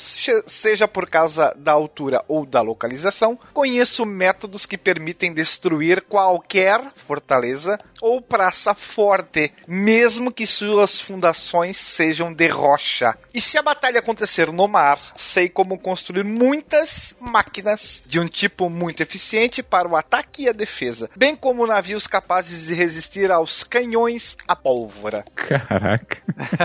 Só falta dizer que ele. o Leonardo da Vinci inventou a bomba atômica também daqui a pouco. Um robô gigante. É, Isso é uma propaganda muito bem sim, feita. sem dúvida. Não, com certeza. É o famoso Miguel. É, é, além de tudo, ele inventou o marketing. É, é, lógico que Ludovico vai aceitar essa proposta, né? Porque o cara mais belicoso de toda a Itália não vai perder de ter essa, esse elemento surpresa que é ter Leonardo da Vinci inventando máquinas de guerra para você, né? Então, mas a, a- parte mais, mais triste dessa história é que as máquinas de guerra do Leonardo, até onde se sabe, elas não saíram do papel. A gente, né, tal- talvez alguma uma ou outra, mas, mas essa promessa toda, essas infinitas maneiras de destruir qualquer coisa, não rolou. Porque depois, quando é, o próprio Ducado de Sforza vai cair em guerra e o Leonardo vai ficar aí sem o seu, seu apoio do seu, do seu host, do seu anfitrião, do seu mecenas, então no, no- no final das contas ele não vai conseguir salvá-lo, né, desses, des- desses infortúnios. E é por isso a minha provocação pro Leonardo que eu construí uma catapulta, uma trebuchet que atira e ele não fez isso aí. É, Isso é verdade. ele só desenhou. Mas ele, esse era fácil, ele sabia com laranjas. Teve uma série do History, eu não lembro o nome dela, mas acho que, se não me engano, era Da Vinci na Prática. Era uma série bem interessante, que eles tinham que construir as invenções do Da Vinci usando material e ferramentas que o Da Vinci teria na época. Eu achei muito interessante, cara. E eles botaram, tipo, eles construíram em tamanho natural o dito cujo do tanque do Da Vinci, né? Que, pros ouvintes que não sabem, Da Vinci desenhou um tanque de guerra, né? Ele era uma carroça, oito tripulantes, é, movido a rodas, né? E, lógico, esses tripulantes, alguns empurravam o dito cujo do veículo. E ele era cercado por pequenos canhões de pequeno porte. Então você podia recarregar todos esses canhões aí e atirar com eles uma vez, pelo menos, é porque os canhões dessa época você recarregava pela boca do, do canhão e não pela culatra, né? Mas você teria ali, tipo, 10 canhões prontos para atirar e as pessoas dentro do canhão acenderiam a, o pavio, né? E esse, esse carro de combate, né, teria seu, essa ideia aí do, de, tipo, vai pra cima do inimigo com uma camada espessa de madeira protegendo a tripulação dos ataques de fora e ele faz o escarcel na linha inimiga, né? Eu acho que era um tanto desnecessário esse carro de combate, porque na própria Idade Média, com o surgimento das primeiras armas de fogo portáteis, lá nos anos 1450, 1480, e com umas guerras chamadas de guerras russitas na, na Boêmia, na atual República Tcheca, eram usados muitos vagões de combate. Esses vagões eram é, carroças normais, em que quatro ou cinco atiradores de arcabuz ficavam ali protegidos por uma, uma parede de, de madeira, né? E essa carroça podia ser movida super rapidamente em campo de batalha, né? Muito mais efetiva do que o tanque do Da Vinci, que nunca saiu do papel também, né? Esse tanque, pro pessoal entender, parece um cone. Então imagina um cone, só que é o cone multifacetado. Então você tem várias facetas, né? Então seria. é, Você pode abrir qualquer uma dessas facetas para expor né, o canhão que tá ali dentro. Então ele tem uma simetria radial. E, e aí é meio que uma coisa meio Flintstones, assim, né? As pessoas que estão dentro vão meio que empurrando o carro. É, é meio bizarro. Você vê os pezinhos delas assim empurrando. é É meio bizarro o negócio. É um, é um cone, mas tem um chapéuzinho em cima. É estranho. Esse aí eu, eu vou te falar que eu acho que não, não, não vai pra frente, não. Eu gosto dele porque no Assassin's Creed eh, Brotherhood você luta com um desses negócios aí, cara, é muito legal. muito joia ver, ver o negocinho andando no jogo. Mas eu gosto mais da, da máquina voadora, né? Ou das máquinas voadoras. Ele, ele também ele adorava observar os pássaros, ele tinha essa, essa vontade, esse desejo, né? Pelo ar, por, por voar, né? O, o voo do mais pesado que o ar, já naquela época já, já era um sonho do Leonardo. Ele desenvolveu várias máquinas que batiam asa, que tinha esse formato meio de. parece um pássaro com uma cauda de pássaro e tudo mais. Mas ninguém sabe, até onde a gente sabe, nenhuma delas foi de fato construída ou funcionou. Porque é aquilo, ele tentava imitar realmente o formato do pássaro. Pô, se eles voam com esse formato, talvez a gente consiga com algo análogo. Sim, é, essa era a ideia dele. Co- Como, né, é, basicamente ele fazia isso com qualquer coisa, né, nas artes novamente, ele observava a natureza, a luz e tal pra fazer. Então, é, né, que faz muito sentido, né, tipo Kung Fu, sabe? Kung Fu faz isso também. Não, com certeza. E eu vejo isso, me lembra muito, olha só, amante do Magic, o Guacha vai saber a referência, me lembra muito um ornitóptero quando eu vejo essa, essa máquina dele. Porque que é bem isso, que é, que é tipo uma máquina é, rudimentar, um, um, um avião rudimentar, vamos colocar assim, um, plan, um planador rudimentar. Planador com asas de morcego, né? É, exatamente. É, pra planar, provavelmente funcionava, né? Ou funcionaria. O problema é que pra bater asa, né? Pra voar, de fato, porque planar, planar é fácil. Quando, quando a gente vai, né, pra aviação, planar é, é fácil. O problema é você subir, né? Você ascender em voo. E aí, mas ninguém teria a potência pra vestir um negócio desse e bater essas asas. Ficar batendo asa o tempo todo, né? Porque se você para de. Você, ainda que funcionasse, se você para de bater, você morre, basicamente, né? Exato. Leonardo não inventou a bicicleta voadora, ele deixou pra que eu possa inventar, já está nos meus planos aqui. Olha só. Já está, já tô fazendo um protótipo, você vai ver. Aproveitando e falando dessa máquina voadora que se você parar, você acaba caindo, acredito que o Leonardo já veio com uma ideia para solucionar esse problema e ele inventou também o que seria um dos primeiros paraquedas da história, né? Detalhe, um paraquedas em forma de pirâmide, né? ele adorava essas coisas cônicas, pirâmides. E funcionava? Ele chegou realmente a testar ou foi só um desenho conceitual? Não, funciona. Se você fizer com protótipos, né, com lançar com miniaturas e tal, ele funciona. O, pr- o princípio do paraquedas nesse sentido é até bem intuitivo. Num... Agora, eu não sei se testaram escala real. Em julho de 2000, com a ajuda de um engenheiro da Universidade de Cardiff, do país de Gales, o paraquedista britânico Adrian Nicholas saltou de 3 mil metros com um paraquedas igual ao projetado pelo Da Vinci. O equipamento foi construído com os mesmos materiais que o inventor teria na época: algodão, madeira de pinheiro e cânhamo. O salto ocorreu na África do Sul e foi um sucesso. Só um pequeno problema não foi é, equacionado. O equipamento pesava cerca de 90 quilos o que torna um pouco potencialmente perigoso, né? Para não correr nenhum risco, Nicholas preferiu é, abrir um paraquedas convencional, faltando apenas 600 metros para o seu pouso. Ah, né? então não valeu, peraí. Mas o negócio funcionou, valeu. Faltava 600 metros e o cara abriu reserva? É. Se faltasse 10 metros e o cara falou, vai que dá ruim. Mas 600? Sei lá, eu acho que tá... A 10 metros o reserva não abre. Não, não, tudo bem. Morreu. É, ju- justo. Como é que o cara sai correndo a hora que pousa com 90 quilos vindo na direção dele? Eu acho que não dá muito certo. Madeira de cânhamo e pinheiro caindo na tua cabeça. É, eu tava justamente pensando nisso. O cara vai lá, beleza, tô, aliviei a queda, que viagem legal e tal. Aí ele pousa e cai um homem em cima dele, né? Que talvez até mais pesado do que ele. É. né? Não, cai uma pirâmide. É, Uma pirâmide, o cara é sepultado como um faraó numa pirâmide de madeira e algodão. Mas o pouso foi uma beleza, isso que importa, né? Agora, agora eu imagino, tipo, você voando com a máquina voadora dele com as asas de morcego e batendo aquela desgraça, né? Aí você para de bater as asas, você começa a cair. Aí como é que você ativa um paraquedas de 90 quilos? Não, primeiro você teve que. Como que ele tava lá com você? Você vai precisar de uma. Se é 90 quilos. Se você pesa 90 quilos, a máquina então vai ter que levar 180 quilos. Já é o dobro de, de força que você tem que fazer pra sair do ar com aquela máquina, né? Então, Exatamente. O Leonardo trabalhava pra Acme, na É. verdade. É Isso, é Acme Incorporated. E aí, a gente tá brincando aqui com relação à, à impraticidade das paradas, mas é claro, é, enfim, como a gente falou, eram em sua ma- grande maioria projetos, né, protótipos, e que realmente não tiveram a confirmação do seu uso. Mas em momento algum diminui a importância disso, porque quando você começa a pensar num- nas primeiras instâncias de máquinas como essa, elas vão passar por algum por um bom refinamento, vão receber novos materiais, até se tornar realmente alguma coisa prática. E outra, né, Fencas? Ele foi o primeiro a pensar nisso, né? Esse é o impacto. O impacto do Da Vinci não é que, tipo, ah, ele só projetava coisa que não funcionava, mas ele projetou, ele perdeu o tempo dele, ou melhor, né, ele aproveitou o tempo dele analisando a ciência e a natureza e tentando viabilizar algo que o homem nunca poderia fazer. Por exemplo, voar. E se o homem algum dia pudesse voar, o que será que eu posso fazer para o homem voar? Então, é isso que é o importante do Da Vinci.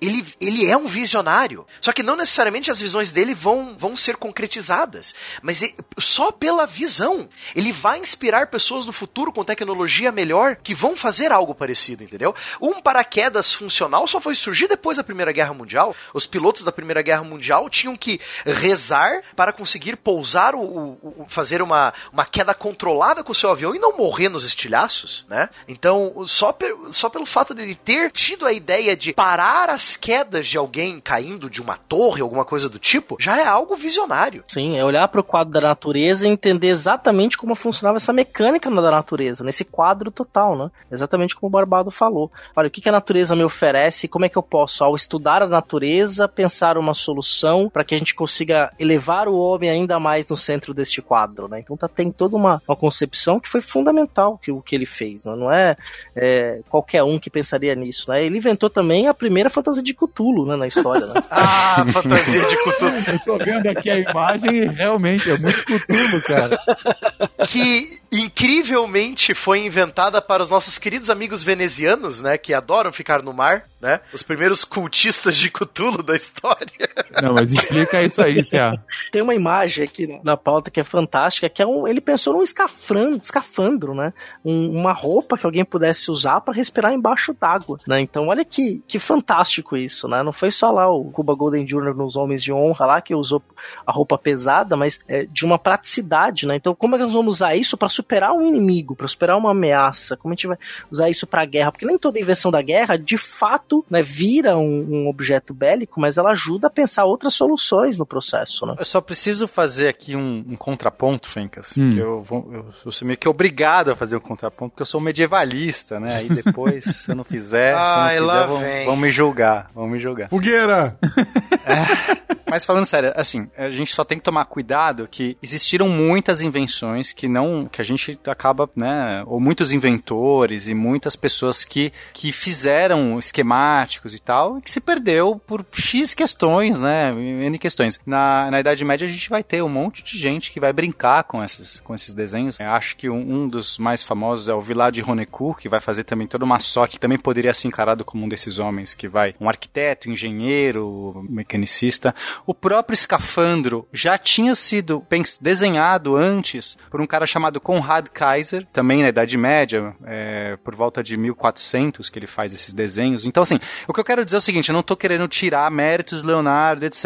É só que às vezes a gente acaba contando uma história de que, olha, era só esse cara, ele foi único e, e- e ele, foi, ele foi o primeiro. Ele não foi o primeiro em muitos desses desenhos, ele não foi o único em muitas dessas coisas. O que não tira de nada a genialidade- dele e toda a coisa que ele fez. Mas, novamente, os- a maior parte das invenções dele não foi construída. Entrou pra história como é, é, esses protótipos, esses desenhos que pessoas construíram depois, né? Então, esse documentário da BBC aí que a galera reconstruiu. O escafandro foi reconstruído, só que o escafandro teve alguns problemas por conta da pressurização, né? De pressurização, basicamente você- ele tinha um canudinho, né? Um, esses negócios de cutulo aí, esses tentáculos de cutulo estavam ligados num tubo, no sistema de tubos que subia à superfície. Então a ideia era você respirar na superfície. Só que é muito difícil, né?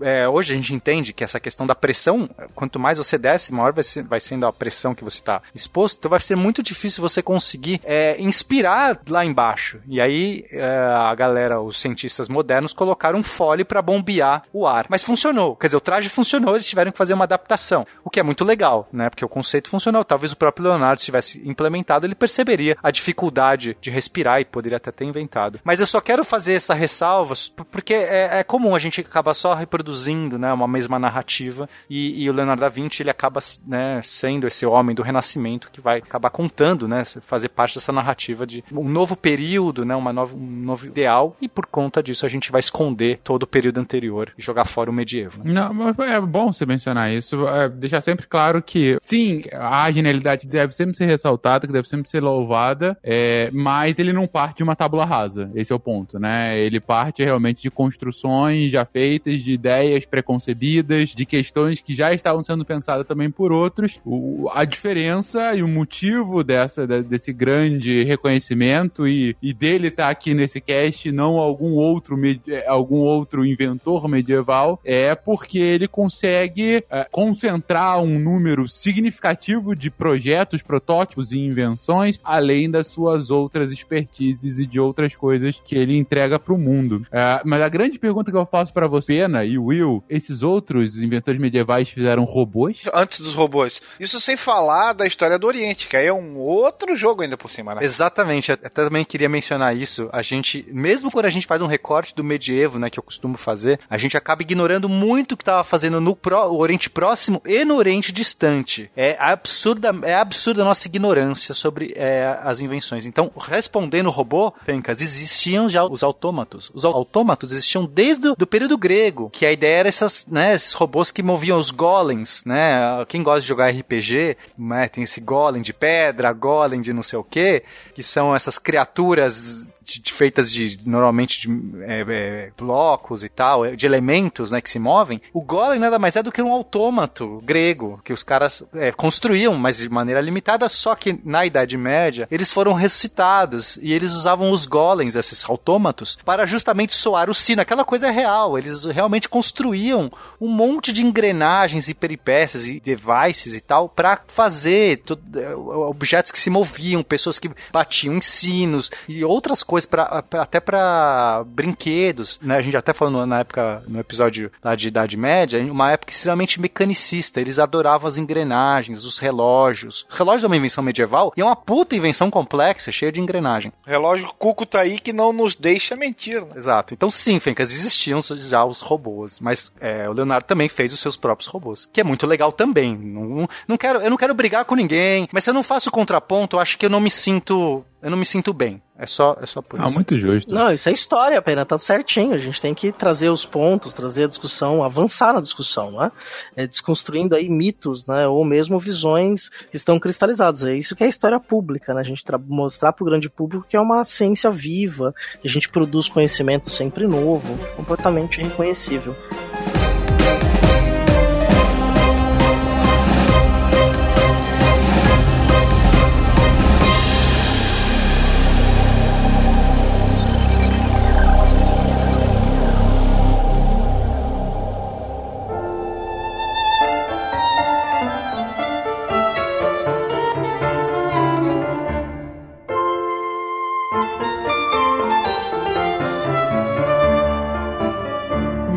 Bom, considerado tudo isso, considerado o artista, o inventor, ainda assim ele também deu outras contribuições para mais uma penca de ramos do conhecimento humano. E aí é que a gente acaba entrando. Assim, é difícil falar que acaba entrando cientista, porque como a gente viu, o cientista estava no artista, o cientista obviamente estava no inventor. Mas falando do cientista, do Da Vinci cientista, e aí? Quais foram as contribuições dele? Para onde que ele ajudou a nos levar? O que que ele traz de novo significativo pra gente? Nós já falamos que ele atirava para todos os lados. Então ele se presta para ser um artista plástico, é um inventor de artigos bélicos, apesar de ele ser um pacifista assumido. Ele disse que construía pontes. Então aqui você também já vai é, visualizando quais eram as áreas que ele atuava, né? Uma delas é a própria arquitetura, já que, bom, que ele se entregava com uma paixão é, totalmente aberta para tudo que ele fazia, nós já comentamos. Mas ele tinha uma atração especial pela arquitetura, especialmente pela resistência dos materiais. E aí daí a gente joga para a construção de cúpulas e alicerces. Então ele supervisionou lá no finalzinho do século XV a reforma do castelo do Ludovico, do Ludovico Sforza lá em Milão. É, ele registra nos seus famosos cadernos todas as recomendações de como deveria ser feito. E aí tem até uma observação que, que ele coloca, né? O quarto dos empregados deve ficar longe da cozinha para que o mestre da casa não ouça seu barulho. Esse é o nome das páginas, né? E ele menciona até a cozinha dispensa, o depósito de lenhas e o galinheiro devem ser adjacentes por conveniência. Ele vai observando e vai registrando isso, né? Claro que a gente falou que de um período belicoso entre as cidades italianas, mais o Império Otomano, mais o Império Francês e vez por outra, quando da derrota do seu patrono, Da Vinci também tinha que puxar a- os seus trapos e partir para um outro local. E aí, como ele entendia de arquitetura, ele foi nomeado para participar de um comitê que investigava danos à estrutura da igreja da igreja de San Francesco al Monte em Florença. Então ele transita pela Itália e depois ele vai dar mais uma, uma pincelada na França, fazendo croquis, tentando estabelecer o que fazer para consertar igrejas que já não estavam aquilo tudo. Ele era um resolvedor de problemas, Fencas. Ele tinha uma visão tão boa assim da realidade, dos mecanismos, das formas, das e, e dessa estética por trás. Então imagina né, uma pessoa que junta todos os conhecimentos é, é extremamente requisitado. Então, às vezes é uma ideia que ele vai ter para fazer uma ponte ali que tá com problema porque naquele rio não tem como erguer o pilar, porque a profundidade. É, é esse tipo de coisa que ele vai ser empregado. Então, como eu falou, ele vai, ele vai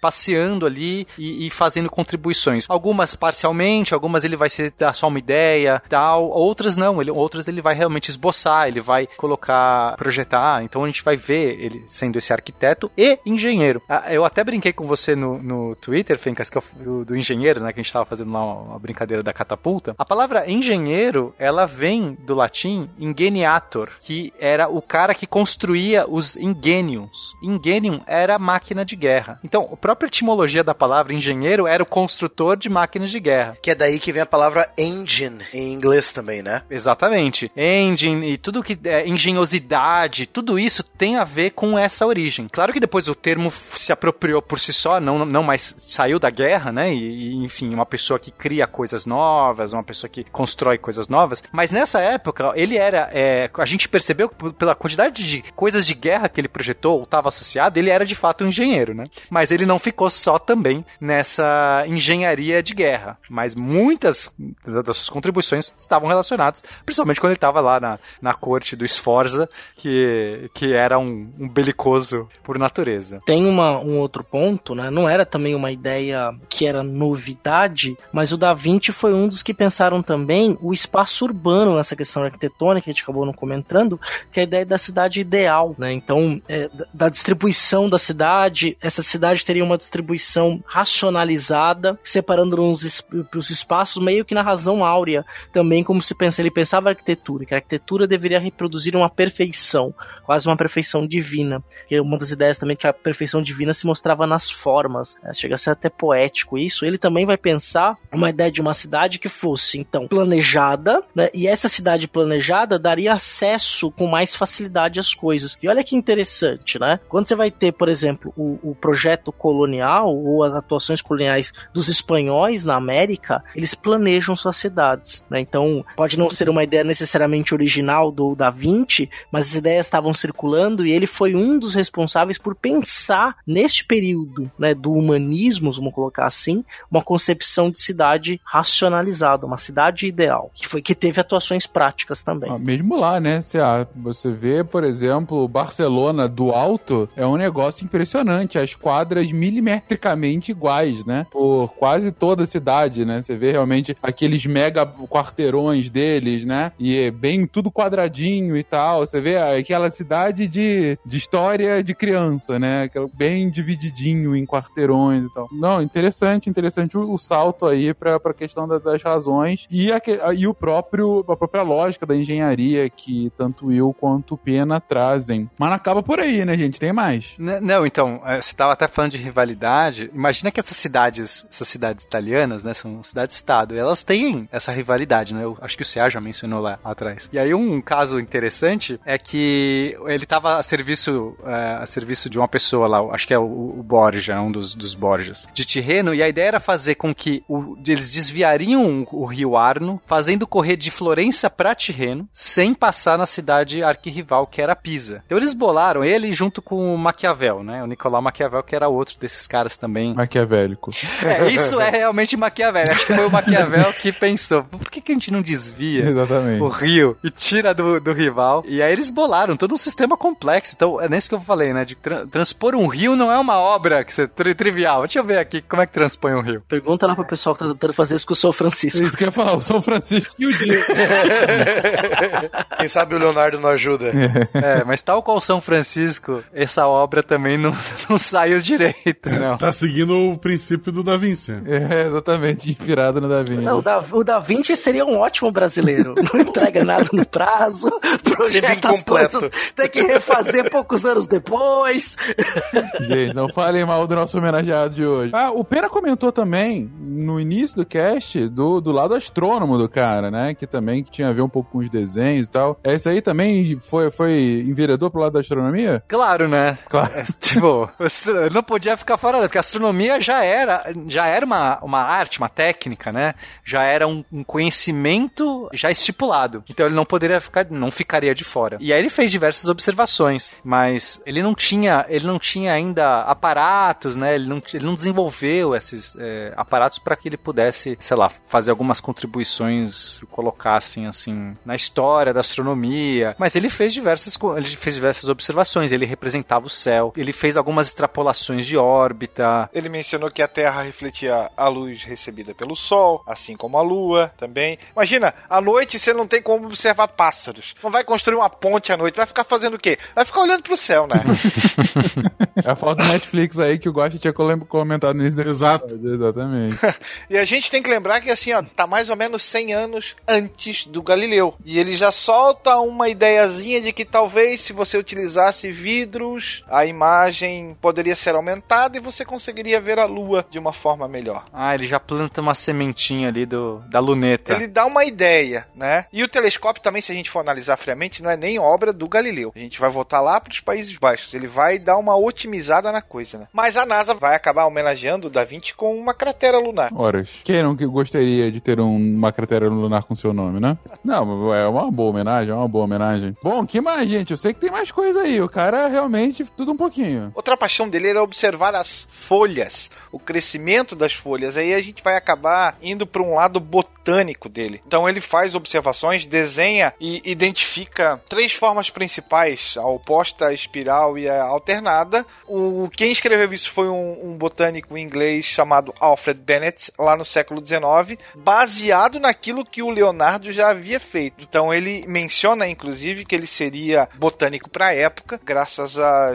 essas observações. Ele faz a verificação como é que cresce, para que ângulo que, que a folha vai se apresentar e tudo mais, quais são as formas mais comuns, e aí ele vai desenhar isso também no- no- nos seus cadernos, né? Ah, a história de que a, a, a idade do- da árvore poderia ser, pode ser medida através dos, dos anéis que, que estão lá no interior do seu tronco é dele também. Sério, isso é realmente importante, inclusive para uma questão absolutamente atual, que é, é usar árvores antigas e o, o interior delas, né, justamente por conta desses anéis, para você verificar quais são ou os elementos ali presentes ou a porcentagem de concentração de gases que estão lá, é, é, enfim, de certa forma concentrados ali naquela, naquela região, para você usar isso como uma proxy, como uma. Uma contagem de tempo, né? É mais que uma contagem de tempo. Para mudança do clima, isso é utilizado para você fazer, para você ter uma dimensão sobre qual era a concentração de carbono na atmosfera em anos muito anteriores de que você tinha uma possibilidade de, de mensuração. Então, se você tem uma árvore de 300 anos e você consegue identificar isso pelos seus anéis, se você for cada vez mais para o centro dela, você consegue identificar qual era a composição de gases que tinha quando ela estava começando a crescer. E aí você come- consegue fazer uma, uma lógica, um deparo, uma regra de três quase, para saber, ok, naquele, naquele momento, nessa árvore aqui, tinha tanto de concentração de gases, no caso de efeito estufa na, na atmosfera, e aí eu uso isso com árvores de vários pontos do mundo para ter uma média sobre qual era a concentração de gases de efeito estufa na atmosfera. Isso é feito tanto para árvores, com dados mais recentes, né? Como principalmente para geleiras, né? Que você vai cavando aí e mais ao fundo você consegue ter também essa, essa dimensão, essa contagem. Então você tá me dizendo que eu não preciso colocar termômetros em diferentes lugares que não tenha necessariamente asfalto em volta. É isso que você tá Eu dizendo. sei que é um pouco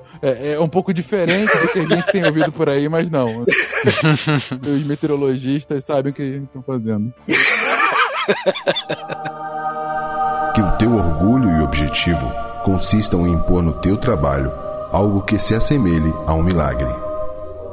Aí tem uma coisa que é interessante, o Da Vinci, eh, dizem, né? Aí não sei se tem alguma comprovação, os amigos talvez podem ajudar, que o Da Vinci era adepto do sono polifase, né? Ele tirava pequenos cochilos, né, ao longo do dia, então ele ficava muito tempo acordado, né? Então ele podia ficar imaginando, vendo tudo, super curioso, né? O Da Vinci, então, ele olhava para essas coisas, né? Tava lá acordado, não dormia. Falava, o que que esse negócio tá fazendo aqui? Não faz muito sentido. A explicação mais tradicional era dilúvio, né? Era a prova do dilúvio. Deus mandou lavar tudo, negócio aqui não tá muito bom, vamos lavar, separa aí, Noé, separa a galerinha aí, vamos lá, vamos refazer tudo, vamos resetar o jogo, né? E aí o Da Vinci olhou para aquilo e falou assim: eu acho que não é bem isso, eu acho que esse sertão aqui já foi mar um dia, né? Eu acho que a, existe um movimento das coisas em que daqui já foi tudo fundo do mar, por isso que você tem resto de mexilhão, concha, fóssil de peixe, né?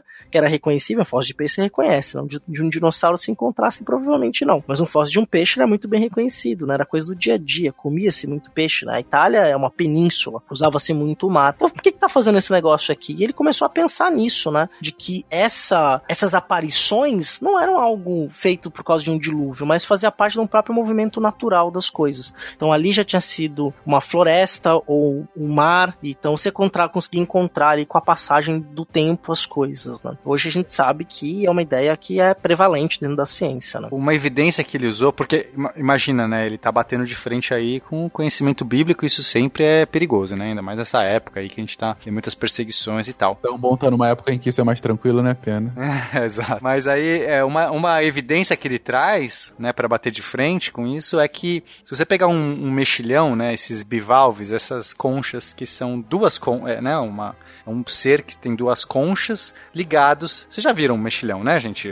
O, uma concha dupla, assim. Ela tem uma ligação, ela tem um. Quando o peixe morre, o peixe, quando o bicho morre, as conchas, depois de um tempo, essa ligação se desfaz e ela abre, né? Mas quando ele começava a extrair, escavar, encontrar esses fósseis, ele percebeu que as duas conchas estavam próximas, estavam muitas vezes juntas. Quer dizer que ele fossilizou com elas juntas, né? A ligação se perdeu, mas se encontrava as duas conchas perfeitamente. Se fosse o dilúvio que levou essas conchas lá para cima da montanha, você imaginaria que não foi um processo tranquilo, né? Que depois que o, bicho morreu, ah, foi um, um remexo total para chegar, né? O dilúvio veio, lavou tudo, tava tudo na praia porque era da praia. Levou para cima da montanha, não tem como manter as duas conchas juntas, né, Fencas? Você veja, olha que legal, a concha, a onda trouxe os dois parzinhos e deixou aqui. E aí foi um golpe forte contra essa ideia. Os primeiros é, geólogos que começaram a, a formular a ideia estratigrafia, né, que basicamente é essa análise dos sedimentos, das camadas geológicas da Terra, se inspiraram nesses relatos, nessas ideias do Leonardo. Então o cara, é, o primeiro deles, acho que foi o Nicolau Steno, que realmente criou essa teoria das camadas e tudo mais. Ele, ele fala, ele menciona a influência que ele teve da, dos relatos aí do Leonardo da Vinci. Que maneiro, cara. Eu só vou fazer uma pequena observação sobre a fala anterior do CA. É, teve um episódio do recente, inclusive, do, do Naruhodo, em que eles comentaram justamente sobre a eficácia ou não do sono polifásico. Hoje já se sabe que, assim, em média, não há qualquer benefício, pelo contrário, traz só malefício. Assim, você tem algumas pessoas específicas que têm uma necessidade de sono menor, mas eles são a exceção da exceção. Então, não tentem imitar o sono polifásico, porque assim eu vou ficar mais produtivo se isso, é, se você vai ficar com sono o tempo todo. Isso, na verdade, só faz mal para você, gente. Então, assim, e se vocês quiserem ouvir mais sobre isso, é, ouçam esse episódio muito bom, sempre ótimo, né? A gente sempre recomenda aqui o Naruhodo, que ele destrincha um pouco sobre isso. Inclusive, é uma das especializações do Altair, né? A, a, os estudos sobre sono. Então, ele tem bastante propriedade para falar. É o Naruhodo 129, em que eles falam sobre isso. É interessante esse negócio do sono polifásico, porque é, muitos soldados, né, fazem uso do tal do sono polifásico, porque, né, situação de guerra e tal, tem que sempre ficar acordado, então eles fazem, tipo, duas, três horas de sono apenas, né, então é interessante trazer essa informação aí que o, o sono polifásico não traz tantos benefícios quanto acreditavam, né. E eu também não sei se é real essa história do Leonardo com sono polifásico, para ser honesto, eu já ouvi falar sobre isso, mas eu, eu não sei se isso é só um mito ou se é... é eu, eu até na minha fala falei que existe aí uma, um mito, né, que a gente não sabe se é real, se ele de fato fazia, praticava esse tal de sono polifásico. Então né? você aí ouvinte que é especialista em sono polifásico, Leonardo da Vinci, pode dizer pra gente. Agora é hora. Brilhe. É agora. É, deve ser a única vez na vida que tu vai usar esse conhecimento tão específico. Vai lá. Qual a tua especialidade? Eu sou especialista no sono do Leonardo da Vinci. Exatamente. Tenho pós-doutor nele. Exatamente, foi um estudo sobre o ciclo de sono do Da Vinci. E as obras dele? Não, não, as obras eu não sei, eu sei do sono. Eu sono, exatamente.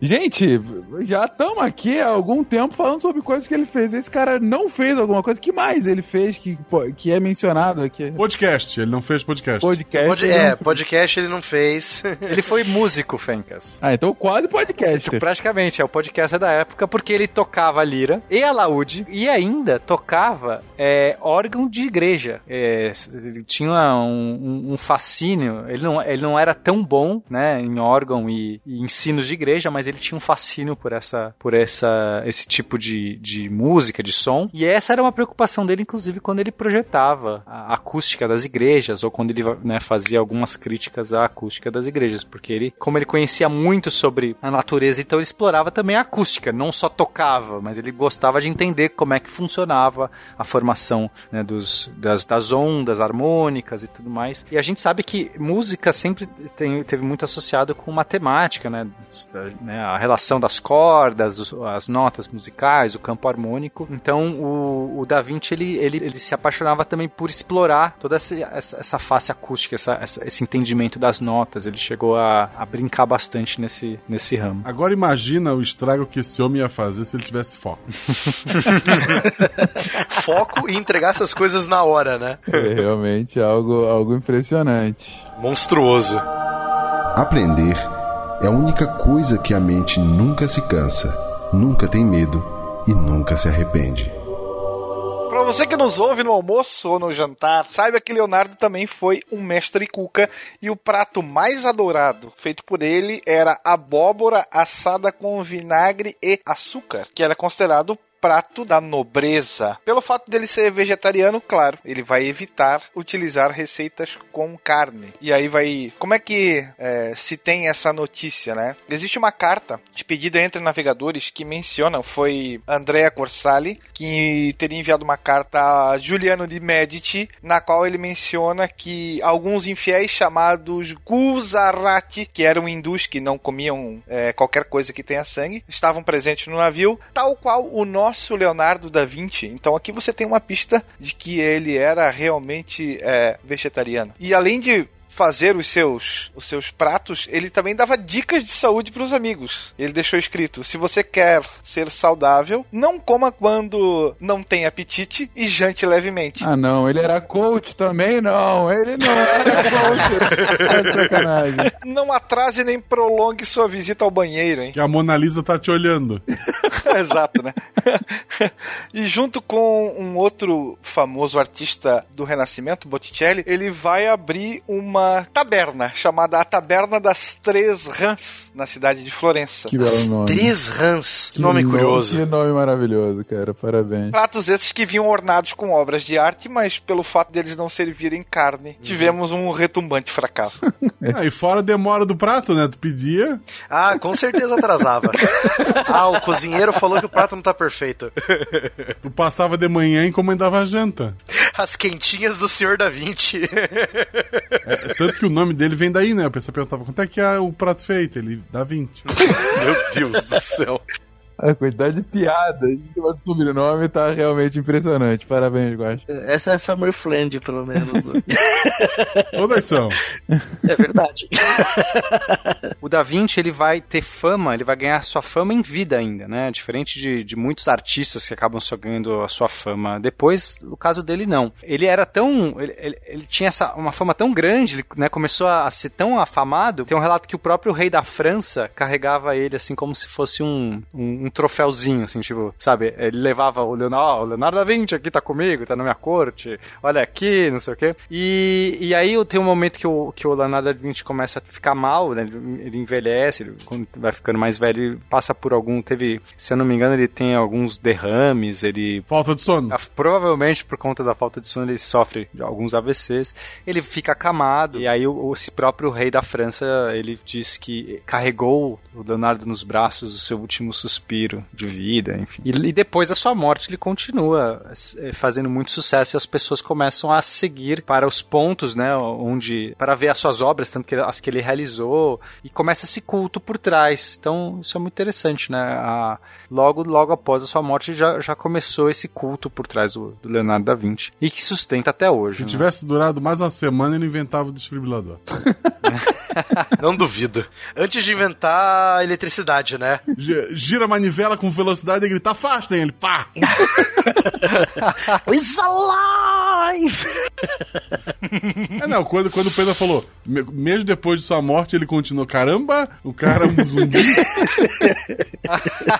ele botou uma antena no alto do castelo, caiu um raio, ele levantou e foi andar. O cara era bom, o cara era bom. Gente, então foi isso. Tivemos aqui vida e obra desse, desse que é um dos mais reconhecidos seres humanos da história, da nossa história não tão recente, mas da nossa história. Um cara que contribuiu decisivamente para diversas disciplinas do conhecimento humano, é, incluindo uma expressão artística de grande renome, incluindo invenções que até hoje inspiram novos, novos conhecimentos e novas utilidades e novas funcionalidades, enfim, e que a gente vê ao nosso redor, inclusive, e nas mais diversas áreas de conhecimento. Falamos aqui do inventor, do pintor, do arquiteto, engenheiro, astrônomo, botânico, geólogo, músico, cozinheiro, Leonardo da Vinci. Essa foi a sua vida, a sua obra e seu impacto pro mundo. Então fica aqui o grande ensinamento do Leonardo da Vinci, que eu falo pra, pra vários amigos meus. Se tu vai atrasar, pelo menos me entrega a Mona Lisa.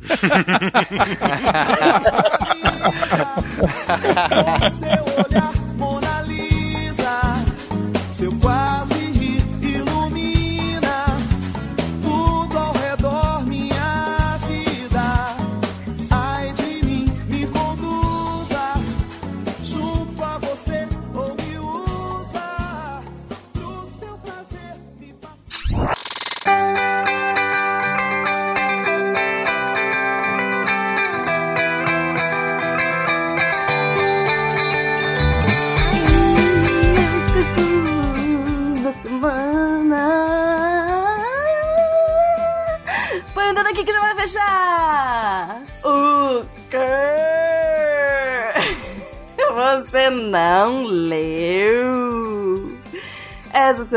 só quero agradecer muitíssimo aos redatores que produziram textinhos e se você quer ver o que você perdeu, segunda-feira teve mais uma resenha. Dessa vez, a nossa parceria com a Companhia das Letras foi com o texto do maravilhindo Felipe Novaes. O livro chama O Oráculo da Noite e explica aspectos culturais e biológicos dos nossos sonhos, inclusive sua função premonitória. O tema é fascinante e o Felipe escreve lindamente, então corre lá pra ver. Na terça-feira teve texto de redator novo, o Lenin Machado.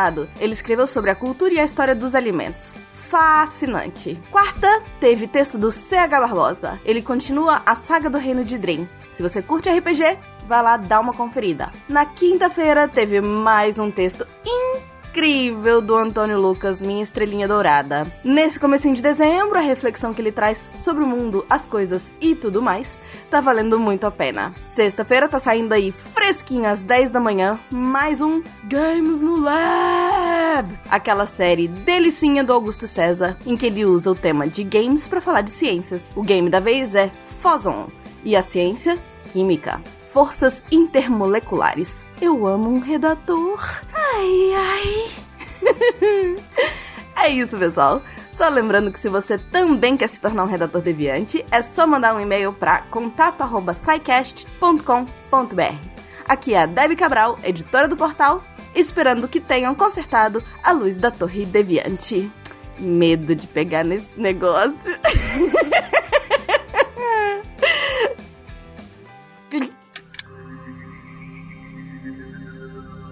Se a ciência não for divertida, tem alguma coisa errada. Tem que ser divertida. A coisa mais divertida que tem é a ciência.